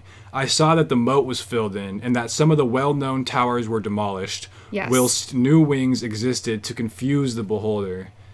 So, again, this is where it's like weird kind of realization, recognition, maddeningly familiar. Yes. He said he saw that the moat was filled in, which implies that he knew that there was a moat that had to have been filled in. Yep. And that some of the, quote, well-known towers were demolished. And he recognizes new wings added to the castle. It's like, it's literally like visiting like a childhood home or a place you haven't been to. And it's like, what happened to this restaurant? And like, what's this new place?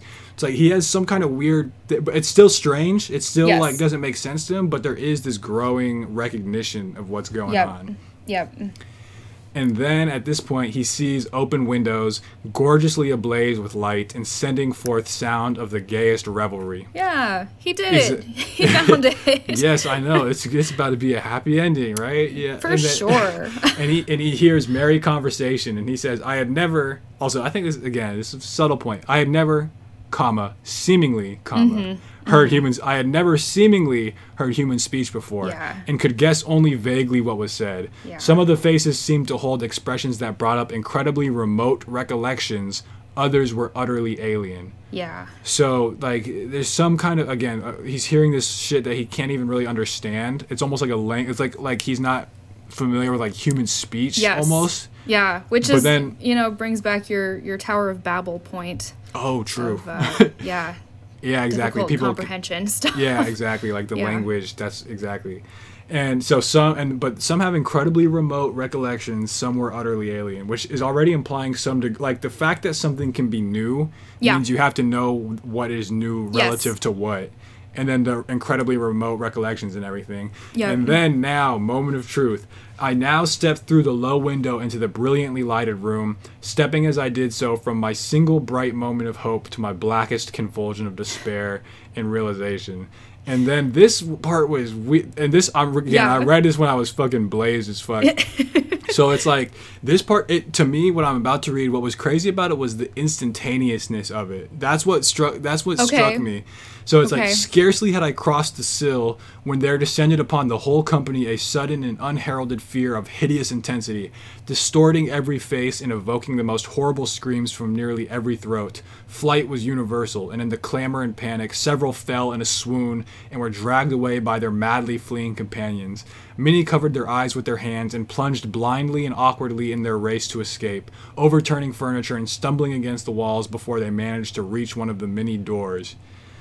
So, yeah, this is like an intense reaction. And this is what's interesting, too, is it terrifies him. Yes. Or like the narrator is like, whoa, like that was like the most intensely terrifying thing he had seen. It's well, like, that's a lot. I mean, you've just come from this very kind of still, quiet, decaying lack of... silent stimulation, silent, empty place, and now suddenly you have this gloriously populated, lighted.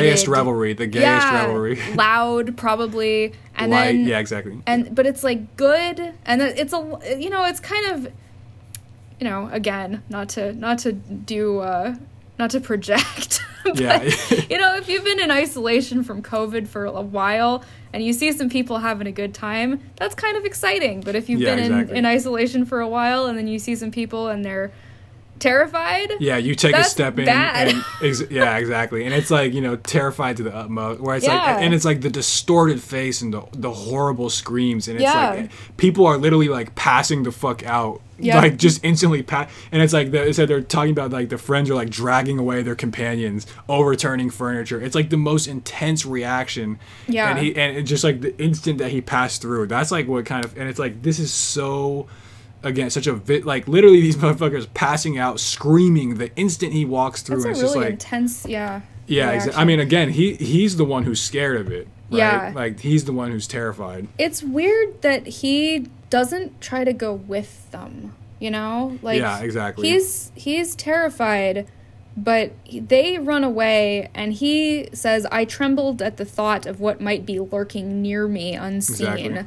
He's just sort of hanging out there like, oh no, something awful has just happened, but I don't really understand what. Yeah, because his reaction is like, whoa, what the fuck just happened that everyone ran away? I gotta get out of here, basically, is what he's thinking. But yeah, he's kind of just chilling. And then he notices a presence in the room. Like, he's like looking around like, whoa, what the fuck, what just happened? And he notices a presence in the room, and then he beheld in full frightful vividness. Okay, by the way, keep in mind adjectives here. Yes. This is classic Lovecraft, right, coming up. He beheld in full frightful vividness the inconceivable, indescribable, and unmentionable monstrosity. I cannot even hint what it was like, for it was a compound of all that is unclean, uncanny, unwelcome, abnormal, and detestable. It was the ghoulish shade of decay, antiquity, and desolation, the putrid, dripping eidolon of unwholesome revelation, the awful bearing of that which the merciful earth should always hide. God knows it was not of this world, or no longer of this world, yet to my horror I saw in its eaten away in bone-revealing outlines a leering, abhorrent travesty of the human shape. And so right off, just, I mean, at the most immediate, it's like hella adjectives, indescribable. So many. I can't even explain, right? Like that's all. That's like the classic multitude of adjectives to say nothing. Yeah, basically. Yeah. And like Lovecraft in all his stories is always there. Like, yes, it's low key not a Lovecraft story without him saying in some form, I can scarcely describe what my eyes feasted upon. It's, you know, really important that you understand that you cannot understand that. Yeah, yeah, and you know, so there's two. You know, the critic might say it's just bad writing. The charitable interpretation is what we were talking about earlier, where it's like it's so horrifying that it really can't be described. Like I the like compound, it. I think it's too. Yeah, I do too. And I think it gets to the point where it's. I'm like, a big fan of horror stuff just generally, where it's like you can't really see what's going on. Yeah, a lot of the time. Exactly. So this is pointing very like gesticulating a lot at the fact that you can't see what's going on really. Yeah. But it's not like he leaves it there. Like he's giving you hella adjectives. Absolutely. You know what I mean? Like he's trying to convey something. Putrid. Yeah. Yeah. He uses his words very like clearly and I think intentionally. Yeah. But and it's like the compound of all that is unclean, uncanny, unwelcome, abnormal, detestable. And to me it's like it's almost like this like Platonic idea of like just horrificness, of like foulness, of all that is unclean. It's like you can't. It's like so perfect in its like horrificness that you can't describe. Like words cannot possibly describe like this perfect. It's like the ideal version of like putridness and terribleness. Right. Which is that's especially in sort of contrasting it with it being a travesty on the human shape. So there's like the Platonic form of what a human shape looks like, and then this is such a mockery of that it becomes an abomination of it. Like, that it becomes a Platonic ideal of its own type of being like the worst possible thing. Yeah, exactly. Which would also explain the horrificness, like why everybody like screams and just is passing out, because it's it is almost like horror and foulness itself. Yeah. And it's like this is what you would do, like, you know, if you were if you've ever had some kind of like indescribable moment of some, like, you know, where just on the complete opposite, like you see the most beautiful like sunset, the most like exultant like feeling you ever had, and you try and tell somebody, it just doesn't. You can't. It just doesn't work. Yeah. Like you can. You end up like doing what Lovecraft. Like trying to take a picture of the moon on your phone. Yes, like, exactly. It doesn't translate. And Lovecraft here is using words to take the picture with his phone, basically. Yes, like, he's trying to as best he can. He's trying to convey this horrible, cosmically horrible thing, but it just can't. It just can't. Like by definition, it can't. And he's trying and he's doing his best, but that is, and you know, that's the theme of his writing is like this thing that is beyond human, is so horrible that is beyond human conception. Yeah. It's like, so I think in picturing this, there's at least I have like this impulse to try to picture it as something that is comprehensible. Like I've seen, you know, animals that are, you know, dead, that have been decaying for a while or whatever. Yeah. And that's, I mean, it's unpleasant to see that, you know? Right. And so the sort Very of unpleasant. Nod to that of, it was not of this world or no longer of this world, sort of suggests something that is, you know, understandable in terms of death and decay that you might see and not enjoy seeing, but that are, you know, you can find them out there. But I think that's maybe not the right impulse to try to understand it on those terms, because it is like it's something just so much more than that it can't even be described. Like if it was just a normal decaying human form, you could just say that. But no, it's like it's something incredibly more than that. It's a whole other level of fucked up. Yeah, exactly. Yeah. It's like it's a horror, like not of this world, and therefore like not comprehensible. Yeah, exactly. Yeah. Like it's so like, to try and explain it in terms like you just said of like, you know, things that we're familiar with, like a rotting carcass on the side or a rotting human body. It doesn't do the horror justice. Right. Yeah. No, yeah. Exactly. And so okay, and then it's like at this point too that he's basically so terrified. He realizes he detects his presence.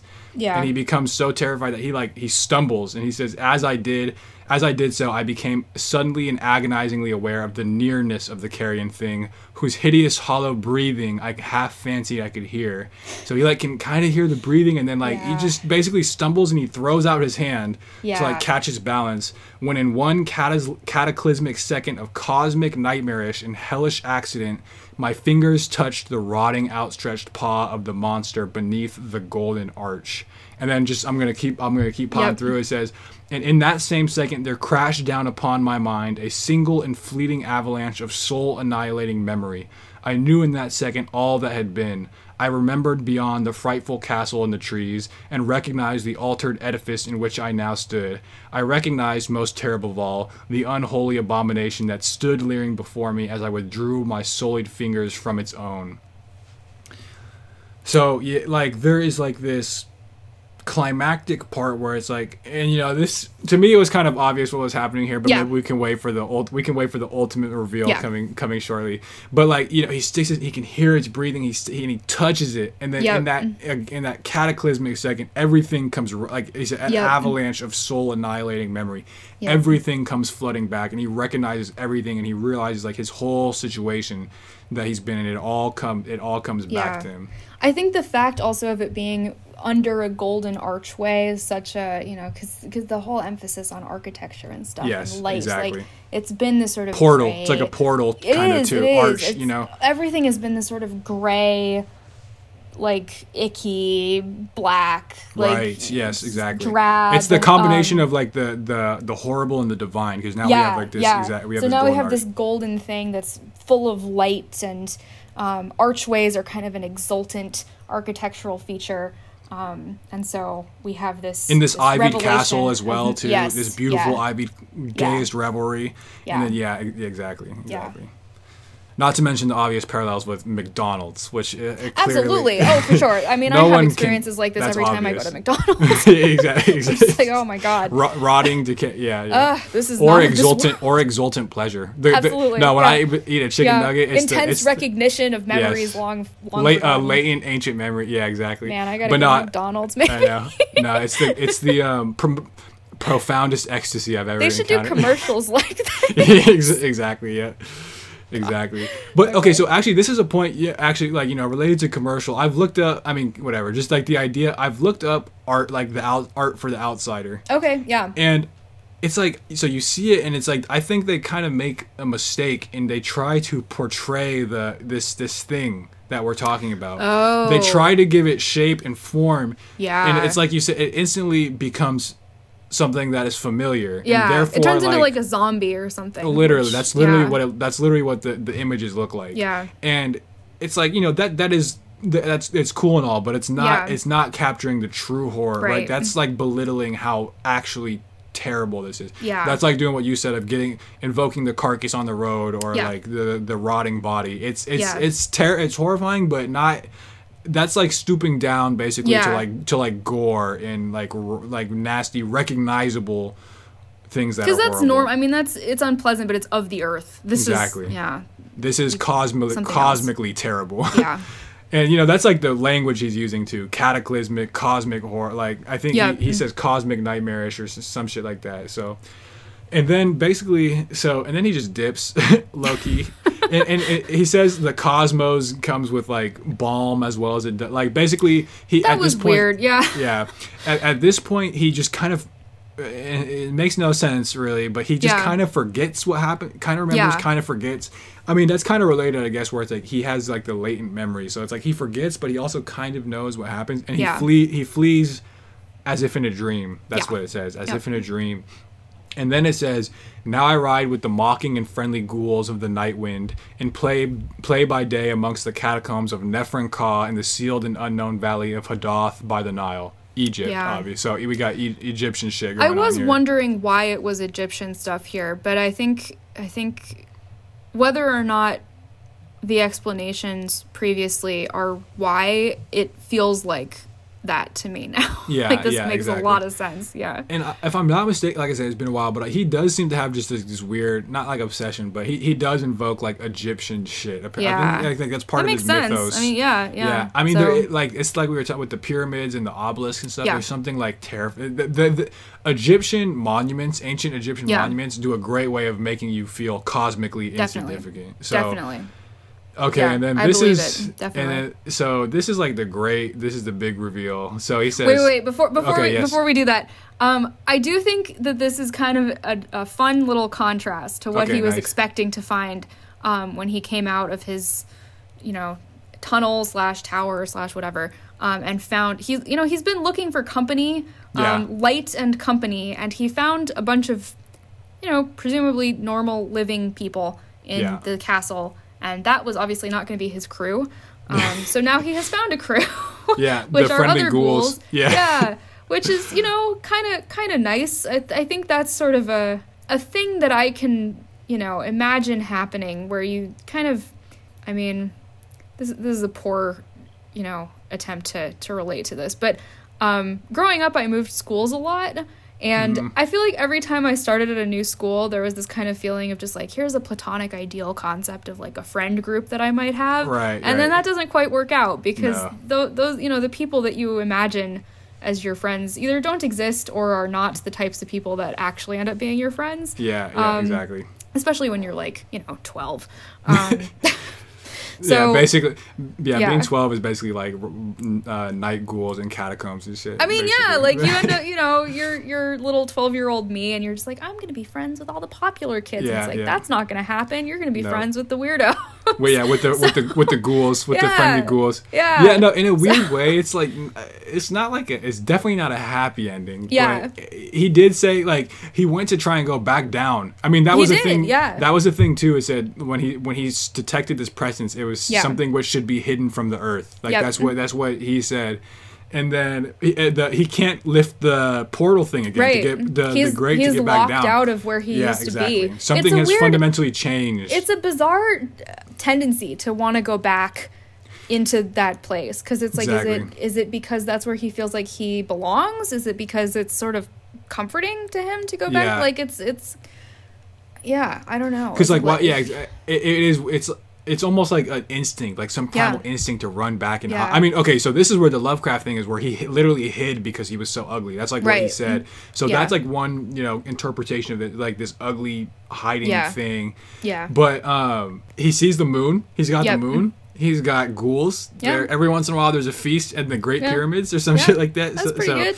But then he's still, he's in my new wildness and freedom, I almost welcome the bitterness of alienage, for although Nepenthe has calmed me, I know always that I am an outsider, a stranger in this century, and among all those who are still men. So, like, even having found his people, I guess you could call them, his ghoul friends, he, you know, he's still doesn't quite connect with that. He's not part of the group. He's been after connection, but it's not... He never gets light. He never reaches true sunlight. He never gets light. He never gets to hear human speech, presumably. And it's like he sort of comes to identify with not being a part of the group. Like, he sort of welcomes that... The outsider. Yeah. He claims that at this point, that he's not, you know, the same as anybody that he's hanging out with at this point. He takes a comfort in the alienage, like also alien, cosmic, right? That is what's fundamentally alien, what we don't understand. Okay, and then the final words of this story are: "This I have known," because like that he's not he's an outsider among men. "This I have known ever since I stretched out my fingers to the abomination within that great gilded frame, stretched out my fingers and touched a cold and unyielding surface of polished glass." Reveal, it was a mirror. He was looking at a mirror. So exactly. So he views this thing that is, of course, like this horrible, I mean, that's like horrific too, right? It's like you think you're normal and you look in the mirror and you personally think it is the most terrifying, horrific, ugly. You personally think it needs to be hidden from the earth. And then it's like, oh shit, I just touched a mirror. Yeah, I just touched glass. I just touched a mirror. Oh no, it's me.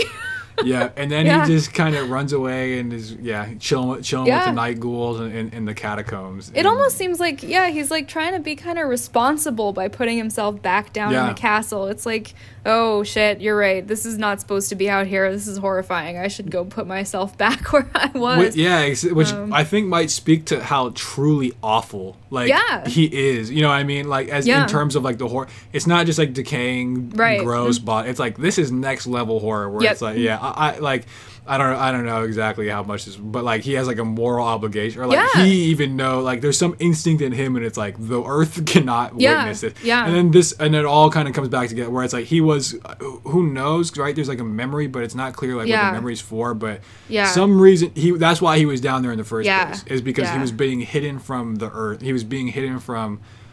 Well, I mean, you know, the earth, like whatever this like weird ancient ruined society with like a castle in the middle of the forest, like the whole thing seems like a dream, honestly. But I think I was right about the potential for a queer reading about this. He's just like, oh shit, I gotta go back in the closet. Like, exactly. The catacombs. No, I can't. It's too late. Catacombs. Exactly. He's already come out. I feel like, man, I came out of the catacombs. Yeah, exactly. Once you've come out, there's no going back in. Once you're born, there's no going back in either. Just throwing that out there. But yeah, that's true too. Exactly. It's settled. We found out. There you have it. Damn, listeners. We did it. That is the correct interpretation of The Outsider by H.P. Lovecraft. So, this was a great one. It's like a mind fuck. And, you know, weirdly, not even, that's what I meant, where it kind of has a monster, but, you know, like, that's like this is one aspect of Lovecraft's writing, that, and then of like this idea we've been talking about. And then, but there's another huge part of Lovecraft is like mythical, terrifying cosmic monsters, which is like kind of absent here because it's like not human, but I think it's still like a great intro for like classic Lovecraftian shit. Okay, nice. It was a great story. Any final closing words? Come on out of the catacombs, it'll be great. I don't know. Perfect. I'm glad I reread this after having read it in the 7th grade. I think it's an interesting thing to revisit after, you know.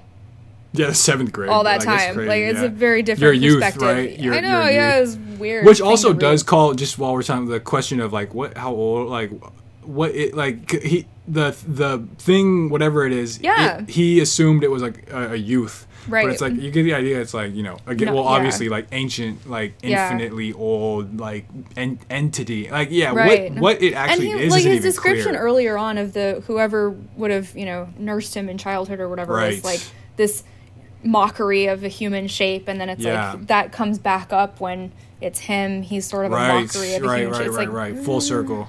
Yeah, what does that mean? Yeah, yeah. Yeah. Okay, nice. Well, I think that's a wrap. Listener, you know this was 5 stars, so smash that fucking 5 stars, as usual. I'm sure you already have. But without further ado, thank you for listening to Big Day Short Story Club, home of the best short story clubs.